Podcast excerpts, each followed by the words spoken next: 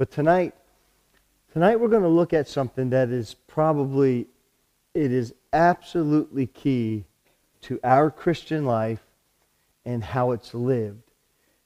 It is very key in, in understanding these verses and, and having joy in our life. Having, um, you know, Paul has been talking about rest and that he used the illustration of the Israelites disobeying God and being unfaithful and um, not trusting the Lord, and that's why they did not get to enjoy the rest in the promised land as the people of God. They were God's people. He redeemed them, brought them out of Egypt, brought them to the mountain of God, gave them everything that they needed to enjoy the promised rest in the land that God was giving them. But because they didn't uh, stay faithful, because they didn't trust the Lord, when God wanted them to go into the land, and and uh, they went and spied it out, and they saw the giants in the land. They ten of the spies out of the twelve came back and said, "You know, this is too much. We can't do it. There's giants there. They're going to defeat us. They're going to treat us like grasshoppers and crush us." Joshua and Caleb said, "Wait a minute. We have a good God. We have a faithful God. He can see us through." But the people wouldn't believe. So, because of that, they ended up in the wilderness for 40 years. At the end of that 40 years, around the 39th year time, they were in a place called Meribah. And they had run out of water, and they, they were complaining again to Moses. I think they said something like, You know, you brought us in this wilderness to kill us. And again, they, they, God's word says that the people tested God. They tempted God. They said, What are you doing for us, God? Why don't you have water for us? And, and God told Moses to go and like he did many, many years before. He said, Go to the rock and it'll bring forth water. Except God changed the procedure a little bit. First time that the people needed water and God told Moses to go to the rock, he said, Strike the rock and it'll gush forth water. Now, this time on the 39th year, the people are complaining, they're testing God. Moses or God says to Moses, Go to this rock now. But instead of striking it, what was he supposed to do? He's supposed to speak, supposed to talk to it. And, and, and, and, and Moses was awful mad at the people. You know, I imagine all those years and all the things that he's gone through. And, you know, he sinned. He just sinned. He sinned against the Lord, and he got angry, and he, he uh, struck the rock. And because of that, because of that incident, inc- incident there, Moses could not go into the promised land. Now, we know Moses was a believer in God, don't we? Surely, certainly, absolutely, no doubt, he was a believer in God. He first met personally uh, uh, the Lord God. I think it was actually Jesus when God called him in the desert there at the wilderness when the burning bush was on fire and God spoke out of the burning bush and spoke to Moses. I believe, and we got good scriptural backup, I believe that that angel of the Lord that spoke out of the bush was a Christophany. It was a appearance of Jesus in the Old Testament. And, and um, the Lord was talking to Moses, and he said, I am, and you go. And Moses did. And he trusted God. He was 80 years old at that time. 40 years later, He's now, what, 120? And he sinned against the Lord and he got angry. And God said, Because of this, you can't come into the promised land. That promised land was the fullness of relationship with God. That was the symbolism of it. The fullness of that relationship, all the joy, the peace, and the comfort and the presence of God as you are living in this life. But Moses couldn't experience that because of his unbelief and sin. And the people there at the very end those who remained from the beginning, they also died in the wilderness because of their sin. Does everybody follow me now? Okay? So it was because of unbelief and sin that they didn't get to enjoy the fullness of their uh, relationship with God because they were God's people. Now, let's tonight look at verses 11 through 13 and let's focus on us as Christians. Let's take this application. You know, uh, uh, Paul used David's psalm, number 95, that he had written. And he said, and David said in that psalm, you know, oftentimes you thought that going into the promised land was, was the rest that you were to be given, but that's not the rest ultimately God wants you to have. God wants you to have the rest in the Messiah, the rest in who they would in the future will know as will know as Jesus Christ. We want David says in verse Psalm 95, today is the day. There is a day that is coming that you can have this rest. So David was saying to the people of Israel, it's not the land that is the ultimate rest. Is that it is that relationship with the Messiah that is to come. Now Paul pulled that psalm out because he's telling the Hebrew people now, he says, listen, listen, don't through unbelief, like your forefathers, don't miss out on the joy that God has for you. Don't miss out on the peace and the rest and the Christian life that the Lord has for you as God's people through, through the, the unbelief like your forefathers did. Let's look at verse 11 through 13 and read them really quick. Hebrews 4, 11 through 13. Here's the thing. You and I live in this really stinky world. It is. It's full of sin. It's full of heartache sometimes, and there's a lot of joy in it. Anybody ever have joy in this life? I mean, me. I, and don't get me wrong, I like living. As much as I'd like to go be with the Lord, I, I you know, not maybe not today. Cool, you know. It's I, I like living, and as long as the Lord gives me breath, I want to live, and I want to live for His glory, right? And I know that's what you want to do. You want to live for His glory. You want to live and have that peace and rest and assurance with Him. And you can have that even when you're going through trials. Lisa and I got messages from a lady today who's really going through a hard time. But she kept saying, But I'm focusing on Jesus. I'm keeping my mind on the Lord, and I have joy in Him. And they, they kept saying, You know, I'm glad, I'm glad, they said, that my life is rested upon Him and not, not anything else. So you know, you can have joy and have trials too. And right here, Paul's going to tell us exactly how we can have this joy, how we can have experience that rest in Christ, how we can have the fullness of relationship with the Lord. And it is contrasted against the Israelites and what they did. They didn't trust God. They did not believe that he could take care of them. So it is basically faith contrasted with unfaith or unbelief. Okay? So in verse 11, it says right there, let us labor. Now, that word us is really important because Paul says, let us. Who's he talking about? Us. Us who believe. Us who are believers in Christ.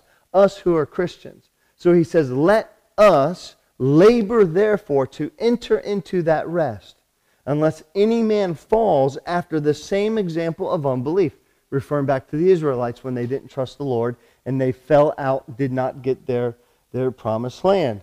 Verse 12 For the word of God is quick and powerful and sharper than any two edged sword, pierces even to the dividing asunder of soul and spirit, and of the joints and marrow, and is a discerner of the thoughts and the intents of the heart.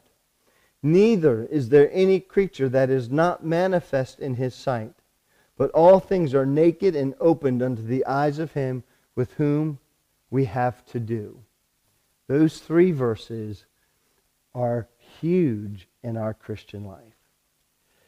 Right there is, is contained, and I hate to use the word, but formula maybe, is contained the truth of how you and I can walk with the Lord and have joy. Walk with the Lord and have peace. Right there are those three verses key to your Christian life. Let's pray. Lord, help me to teach because, Lord, this stuff is so far beyond human ability to proclaim in a way that is that could be understood. And so we need the Holy Spirit tonight to speak to us as a group, either calling those who are not saved into salvation and showing them their need so they can be saved, or and the Christian, Lord, showing us what we need to do and what our responsibility as a Christian is to have this rest. So, Lord, help us, please. In Christ's name, amen. And the truth is, that's a good way of looking at it. You and I have a responsibility in the Christian life in order to have joy in, in, in, in, in God and in order to have that essence of peace in our life. We think God's, you know, we come to the Lord and get saved and all that, right? And then we think, God, now you have to make me happy. God, now you have to take care of me. God, now you have to give me peace. God, it, but you know what? He does that. But he also shows us in Scripture that there are some responsibilities that we have in order in, in, in, in enjoying and having rest in this Christian life. I want to read some things just from my notes tonight because I think it'd be better than me just, just spouting them off. The fourth chapter of Hebrews focuses upon the concept of entering into God's rest. Paul issues in this verse 11 a really severe warning, okay, uh, in that first verse. Let us be careful that none of you is found to have fallen short of rest. Look at verse 1 in the in fourth chapter. Let us therefore fear. It's, a, it's very similar to 11. Let us therefore fear lest a promise being left, left of us of entering into his rest, any of you should seem to come short of it. In other words, let us be concerned about what God is saying so that we do not fall short of what God is promising to us. And then in verse 11, he carries that thought on. This warning comes from chapter 3, verses 8 through 12. Look over there real quick. Paul does exactly what a good preacher is supposed to do. He takes Scripture and builds upon Scripture and builds upon Scripture. Doesn't take one verse and cracks off with it, but he folds all the Scripture in together. Look at verse 8. Do not harden your hearts as they did in the day of rebellion, in the day of temptation in the wilderness, when your forefathers tempted me, proved me, and saw my works for forty years. Wherefore I was grieved with that generation, and I said, They do, they do always, they do always uh, err or, or go astray in their heart and they have not known my ways. So I have sworn in my wrath that they shall not enter into my rest. Take heed, brethren. Circle the word brothers. I, am not, you know, brothers, brethren, people of God, whatever it is. Circle that because it's key to telling you, listen, you as a Christian should listen to what he's saying. That's talking to believers in verse 12. Take heed, believers, lest there be in any of you a, a heart of unbelief, departing from the living God. And then he goes on to say, encourage each other to live for the Lord. So now, back in chapter 4, Paul says in verse 1 Let us be careful that none of us is found to have fallen short of that rest because of unbelief and not trusting God. This warning reiterates and comes from chapter 3, the verses that I just read, to not allow distrust to harden one's heart so that they do not turn away from the living God.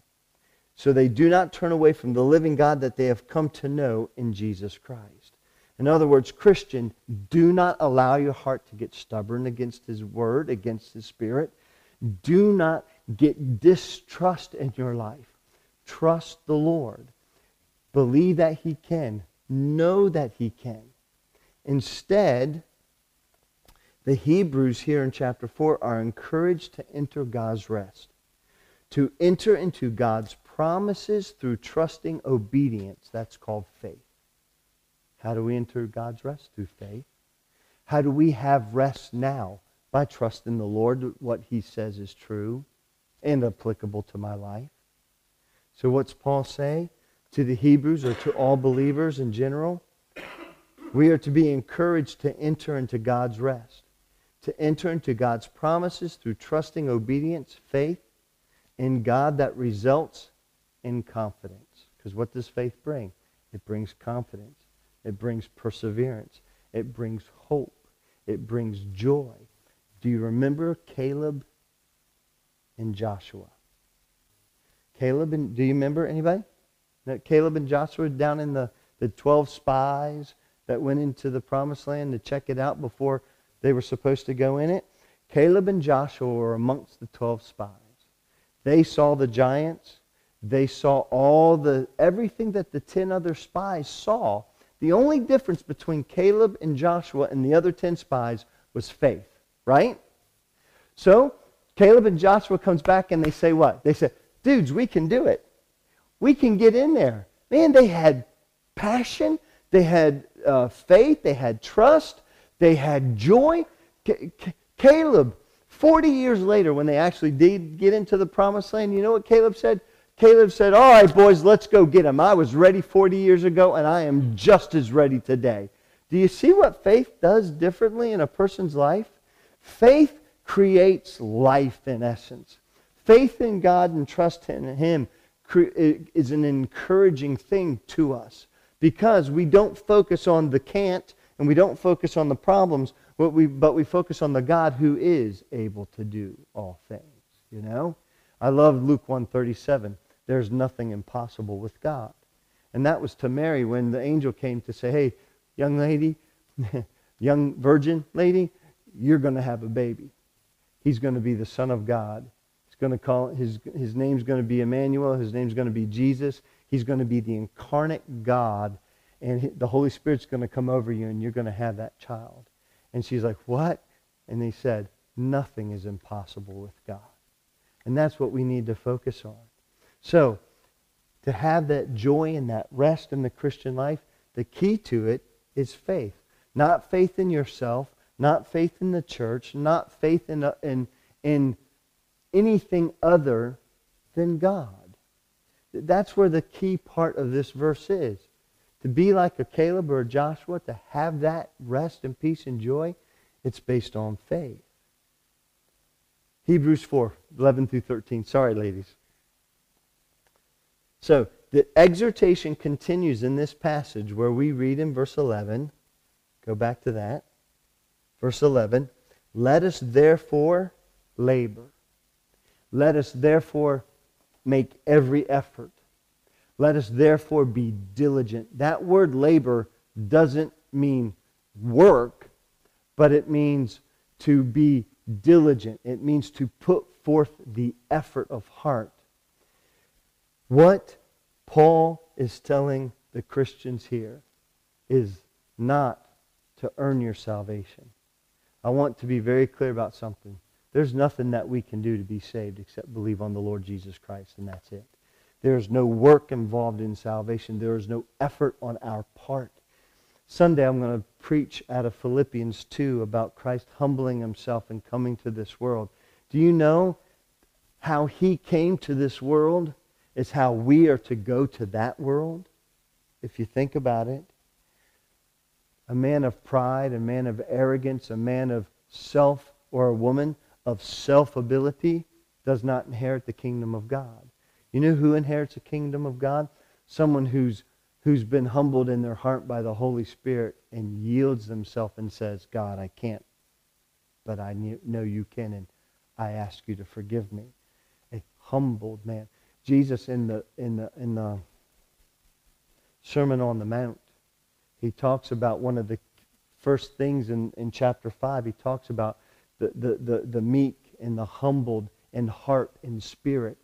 That means when we are broken inside, that's when we can come to Christ and say, Yes, I am a sinner and I need forgiveness. I need your salvation. So Paul's not saying you work your way to God and to rest. No, this is to Christians.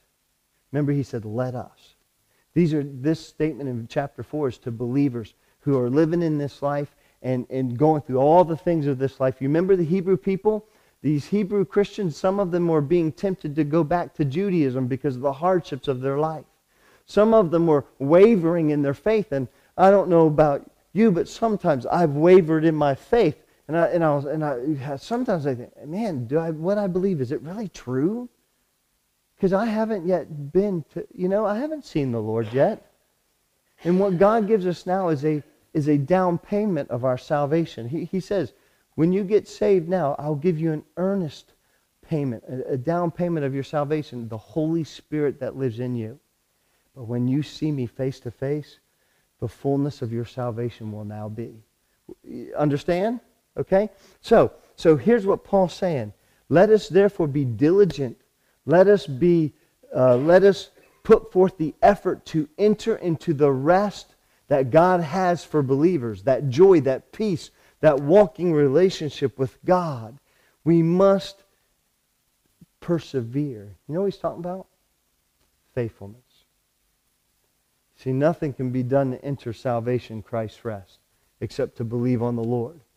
But after you believe, what is required of us? What think about it. We we get saved. Now what? What's the one thing that God requires of us now in the Christian life? That's it. Did you hear what she said? Obedience. So we can take that word obedience and can divide it down into, you know, little little tidbit things that he wants us to do, you know, go to church and witness to people and read our Bible and pray, but it all can be summed up into one word, obedience. You show me an obedient Christian, and I don't care what they're going through in life, I'll show you a Christian that can experience the joy of Christ. Job was an obedient believer, was he not? But he was going through literal purgatory on earth during that time, was he not? He was going through a literal living hell, in essence. Lost his family, lost his he lost everything except his wife. And there's a moment there that he probably wished he did lose his wife because his wife said, uh, Job, why don't you just curse God and die? You know, and think, because she was having a hard time too. And I think we forget sometimes that what Job lost, so did his wife, right? And so, you know, I, I, I don't think we should give her a hard time like a lot of people do. She was struggling. She just didn't go through it as well as Job did, you know. Job never cursed God. He never disobeyed he was faithful. He struggled with some things. And in chapter 38 to 41, God sorted him out. But you know what? God always said he was a righteous man. What, what it is, it's obedience. We get saved, and the one thing God wants from us is obedience. And, and, and so what this verse 11 is, it is an encouragement to remain faithful. Paul's saying to the Hebrew believers, look, keep your eyes on your Savior. You can do it. Keep your eyes on your Savior. Don't go back to Judaism. Keep your eyes on your Savior. The, the sacrifices of this world are a short lived thing compared to the glory that you will have when you see Christ. Keep your eyes on the Lord. He's in, exhorting the believers who are being pressured to abandon their faith in Christ to remain faithful and to persevere in their trust in Christ. That, that word labor means to, simply to give diligence or to give a sense of passion and intensity to your living for the Lord Jesus. As I was studying, uh, uh, one of the commentators wrote this about giving diligence to this seeking of God's rest for your life as a believer. He says this To give diligence or to give labor simply means to have an intensity of purpose coupled with an intensity of effort because it's obedience toward the realization of what you're longing for. In other words, in other words, you and I want peace of this Christian life. What we need to do is put into practice in our daily living obedience to the, to the Lord and a, a purpose, an intensity to seek those things that God has for us. The promised land was right there for the, the, the, the, the Israelites.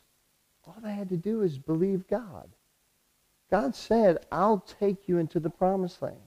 God said 40 years earlier, if you'll follow me, because you've never been this way before, if you'll follow me, I'll take care of you. Moses dies on the mountain. He hands the reins over to. Um, who do you hand his reins over to? Joshua, thank you. He hands the reins over to Joshua, and God meets with Joshua and says, Josh, you ain't been this way before, so follow that ark followed over the Jordan, followed into the promised land. As you follow that ark, you will be okay. Do you know why? What was the Ark of the Covenant? To, what was the Ark of the Covenant to the people of God? Say it again, Esther. It was the presence of God. So, you follow God and it'll be okay. So Paul is saying to you as a Christian, don't quit.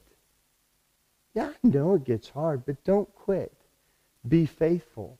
Sometimes, sometimes as a shepherd, as a pastor, I can see people beginning to waver. And we try to encourage and we, we try to do all the things that you're supposed to. But sometimes I just want to go up to people and shake them and say, look, just don't quit. Stay with it. God might be allowing you to go through this difficult time like he did Job and like he did Paul and like he did many multitudes of billions of other believers in the history of Christianity and, and faith in the Lord. Sometimes God allows us to go through hard times. Look at James, right? The trying of your faith worketh patience. In other words, the testing of your faith brings about maturity in your Christian life. Many Christians do not get to be mature Christians because you do not allow the trying of your faith. We quit. The testing comes along and we walk away. Paul says, don't. Be diligent. Stay with it. Paul's communicating to God's people, don't be like your forefathers who went right to the edge of the promises. Right, man, he could see the promises. But because of their disobedience, their unbelief, which was disobedience, they couldn't have it. They didn't get it. Paul's saying to you, you can have it. Just be faithful and obedient to the Lord. So, he says being faithful. What is being faithful? Someone tell me. Anybody got a good definition of being faithful? Jacob? All right, we're done. Can't get better than that one. Say it again, buddy. Okay. Yeah? What do you think? I had some water around here somewhere. There it goes. Sticking to it. I went and looked up some other better, some other definitions, but I don't think I can get a better one than that. Faithful, to be faithful, it means to be thorough in the performance of duty. You know, it means be to, true to the, to, to the word and to the promises. It means to be steady in allegiance or affection, loyal, constant, faithful. But you can't get better than sticking to it. it. That's what faithful is. And Paul's calling you and I to stick to it. He's calling you and I not to give up and not to give in. Do you know why? Because that is the sign of your salvation. Faithfulness is the sign of salvation. There are times I believe believers backslide and they get away from the Lord. I, I know that. No doubt about it. But you know what? Christian people, they spend way too much time on trying to define, you know, when their friend or their brother or sister or when their loved one turns and backs away from the Lord and just completely says, you know what, I just, I just don't really believe in that anymore. And they think, well, you know what, he did pray a prayer at some age. Oh, he was going to church there for a while, and you know, there was a time in his life where he showed some signs. So you know what? He's okay. He,